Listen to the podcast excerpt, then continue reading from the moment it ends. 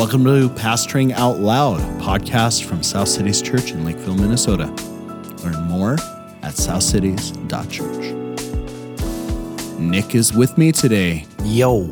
Ethan is with me today. Hey, hey. David, He's also chewing a peanut butter he is a peanut butter. He's chewing a peanut butter? bar. Oh, peanut butter bar. That's good. Dave and Stacy are out for the beginning of a new series on liturgy. Uh, should I start with a random question? Well, Ethan's chewing stuff still. Great. Ethan, what uh, gaming system do you use? PlayStation. You're a PlayStation guy. Is Sarah a PlayStation girl? No, she's an Xbox girl. Oh, an Xbox girl. All right. Nick, do you got a console at home? I have a GameCube, Oh, old school. Oh, yeah. So yeah, I knew that. I knew that. which You're- I play Mario Kart, and then Dave and I play Mario Golf. on Yeah, it Mario Golf, and you lose consistently. Consistently. Okay, all right, it's good. God gives grace I to don't the know how humble. that happens. Gives grace to the humble. We have a Nintendo Switch, and actually, we just had a. Uh, while I was cooking pizzas last night, that's right, you were there and playing Smash Brothers. Did you even win one time, Nick? Oh, Yes, I did. Okay, I was- Twice, actually. I was cooking Thank pizzas. you very much. I think I played two times and I won both of them. No, that's not true. that's not true. Yeah. Uh, yeah, we've got a Switch. I grew up playing uh, N64, SNES. I was a Sega boy. E Oh, man. GoldenEye is back on Nintendo Switch. You can get GoldenEye on Nintendo Switch now. Man, the memories. brings back memories. It's true. Indeed.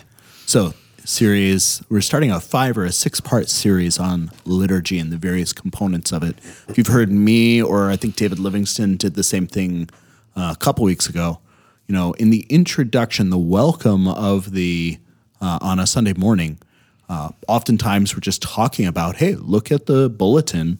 And this service is structured intentionally to point to the gospel and to Yep. help us Yep. remind ourselves of the gospel. So when we go through and we say, and as part of the welcome, like Mm-hmm. uh, David and I do, like this points towards the gospel. Give, just give us a ten thousand foot view. Yeah. Like, why do we say the liturgy of our services on Sunday morning points towards the gospel? Mm-hmm. Like reminds us of who God is, etc. Like, Yeah, so I mean, a liturgy is just it's any intentional structure or some like a pattern that we uh, use to structure our services that kind of gives it, you know, points past itself. You know, there's reasoning behind it. There's a um, a meaning that we're trying to convey, not just in the things that we're saying, but even in the elements of this of the service and why we're structuring it the way that we do.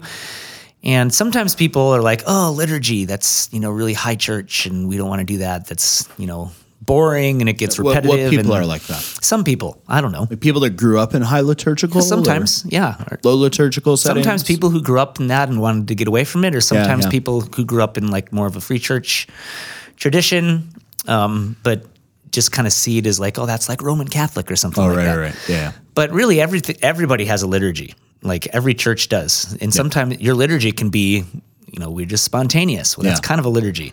Yeah. So what we do is we we structure our service elements around not just saying and proclaiming the gospel, but patterning the gospel in all of the elements of our service. And we do that because we think that that forms a people. So when we practice, you know, the structure of the gospel, um, then that over time, that pattern will have an effect on us um, as we order our lives. Yeah. So, so that's kind of what we're what we're aiming for when we do that. Um, and it's you know it's it's a liturgy, it's a pattern, but it has flexibility within it. So it's not just a rote. We're not saying the same things every week. We're not doing the same songs. You know all those things. But generally, we're just trying to reflect the gospel in the way that we structure our services because we think that matters. Yeah. So why then do we start? I mean, so I'm looking at the order of worship Yep. Sunday, February 26th, uh, and there is one, two, three, four, five, six, seven, eight ish elements. We're going to combine a few of them. Just thinking through this, but like, what what does it mean like gathering? Like, why do it, what is what is a a gathering? Is that just like functional? Like, yeah, we you know. Somebody starts playing music. Nick says a word, and hey, get in here.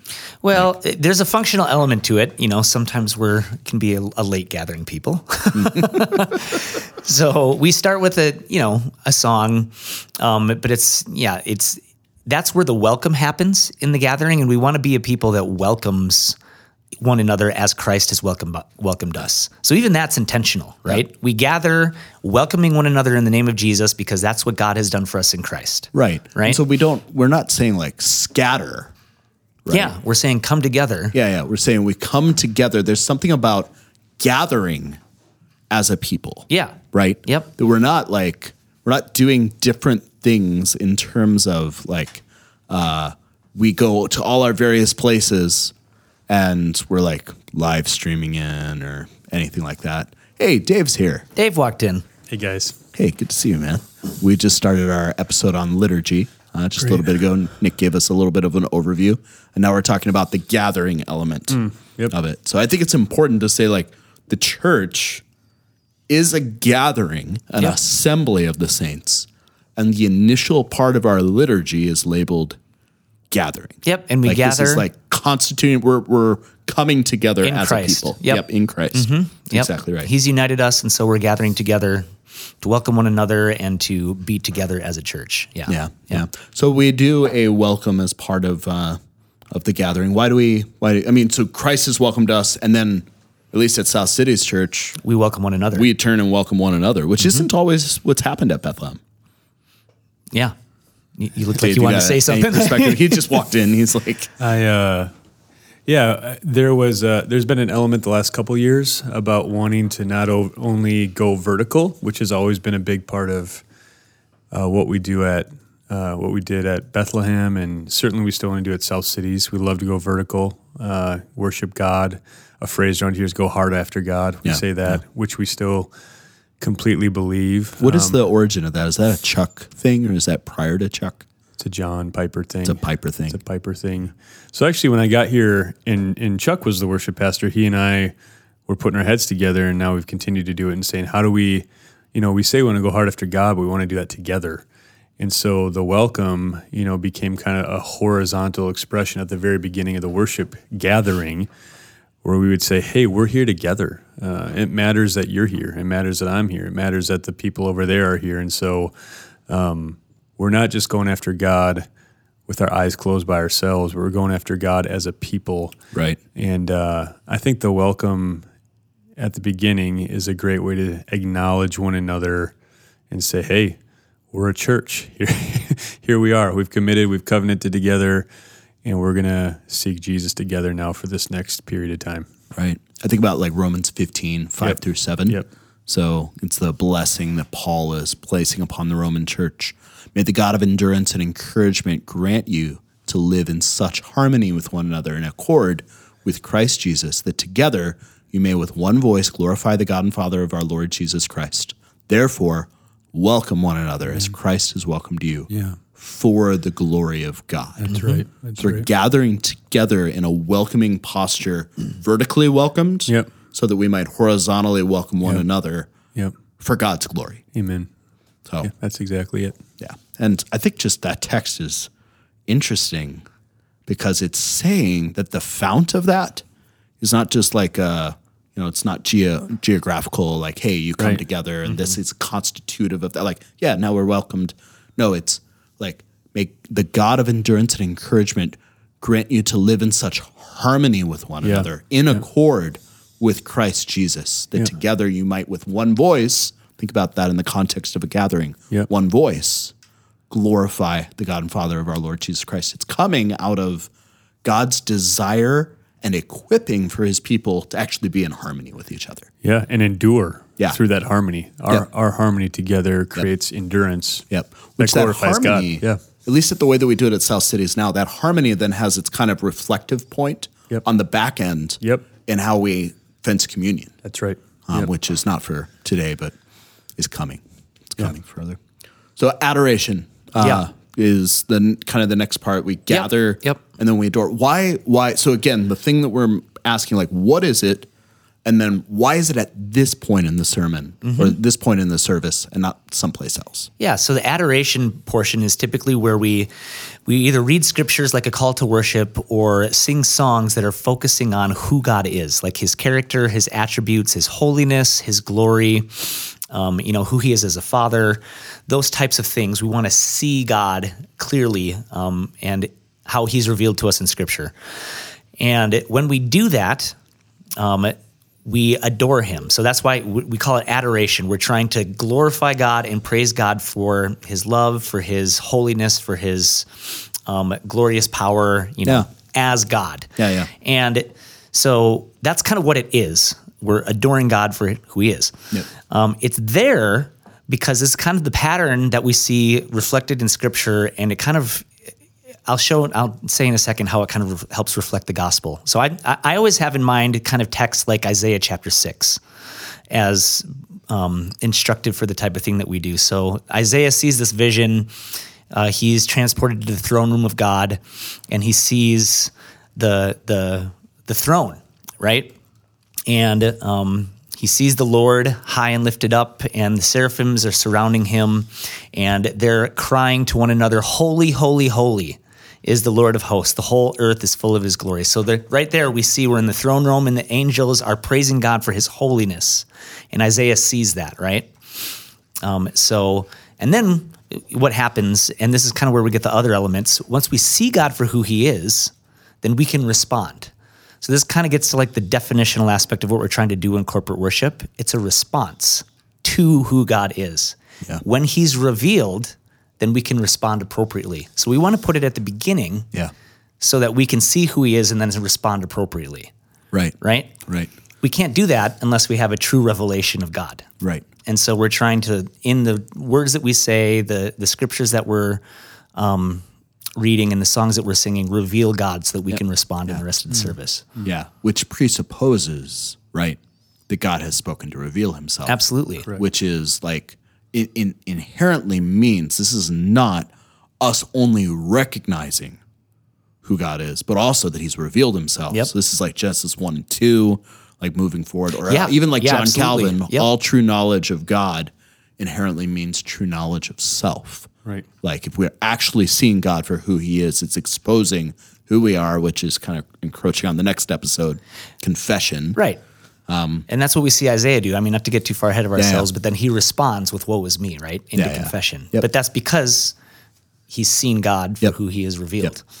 And you kind of see that in all the big worship scenes in the Bible. Mm-hmm. You know, God's gonna God says something Yep. and people respond. Revelation five. Yep. You see it there. But you I see also it all over the and I place. think of Job too. Yeah, yep. You know, God comes down and you know, there's all these chapters of Yep. where were you and I did this and that and the other thing and just reveals his glory and his majesty and power and Job then says, "Well, who am I? Woe was me, right?" Job 42. So, what kind of songs, what kind of elements are we packing into adoration? Like, what is the, what's happening? What's the, uh, I mean, generally behold our says- God. what's that? Behold our God. Yeah, yeah. Behold, uh, yeah, Yep. Or hymns like Holy, Holy, Holy Yep. fit really well in adoration because it, it's just unpacking God's character and his holiness. and that is, and it is an okay thing to do that if you think about it. If you think about it, it's an okay thing to do it in terms of like we've already been welcomed, right? So this is not like we're starting from zero, Right. right and then like just recognizing it and we're kind of uh, rehearsing all of the biblical kind of like uh, movement towards god without an already established understanding that we've been welcomed in christ right so that comes He's first He's for us. yeah for us not against us absolutely Yeah, and if you think about the kind of the gospel shape then that we're going after in the service, so this is this is the part of you know like the setup for the good news of Christ, right? So God created the world, right It perfect. It was good. God was holy. It is holy, and He created a good creation. He created man to be in fellowship with Him, and so we're praising Him for His goodness and greatness and holiness, and everything that He is. And then what comes after that is sin. And so then once we see God for who he is, we respond in confession and then we, you know, Christ does his work and then we're getting ahead into different episodes. But this is like that part of the gospel, right? right right This is the this is the this is who God is. He's creator, he's uh, the maker of heaven and earth, he's holy, he's perfect, right and we're setting everything else up. Yep. So I think there, if even if you look historically, the church has largely, maybe not always labeling it this way, but even in the West with the Roman Catholic Church, the East, the Orthodox Church, other you know variations of the various um, denominations, that typically services, the, the gathering, the public gathering of the church, uh, typically has had this element uh, at the outset, an element Mm-hmm. Yep. of Yeah. of Deep historical adoration. roots. Yep. Absolutely. starting with like recognizing God for who He is, holy, holy, holy, thrice holy Mm-hmm. God. Um, I think uh, very rarely in the history of the church, I mean, to my memory, are you seeing other kinds of things really introduce you know, a, a church service. It's more later in the service that you see different elements kind of more, maybe not more uniquely, but definitely more emphasized post Protestant Reformation because of just frankly some different theology um, that we would carry in comparison to uh, those in the uh, Roman Catholic Church, for instance, or others like that.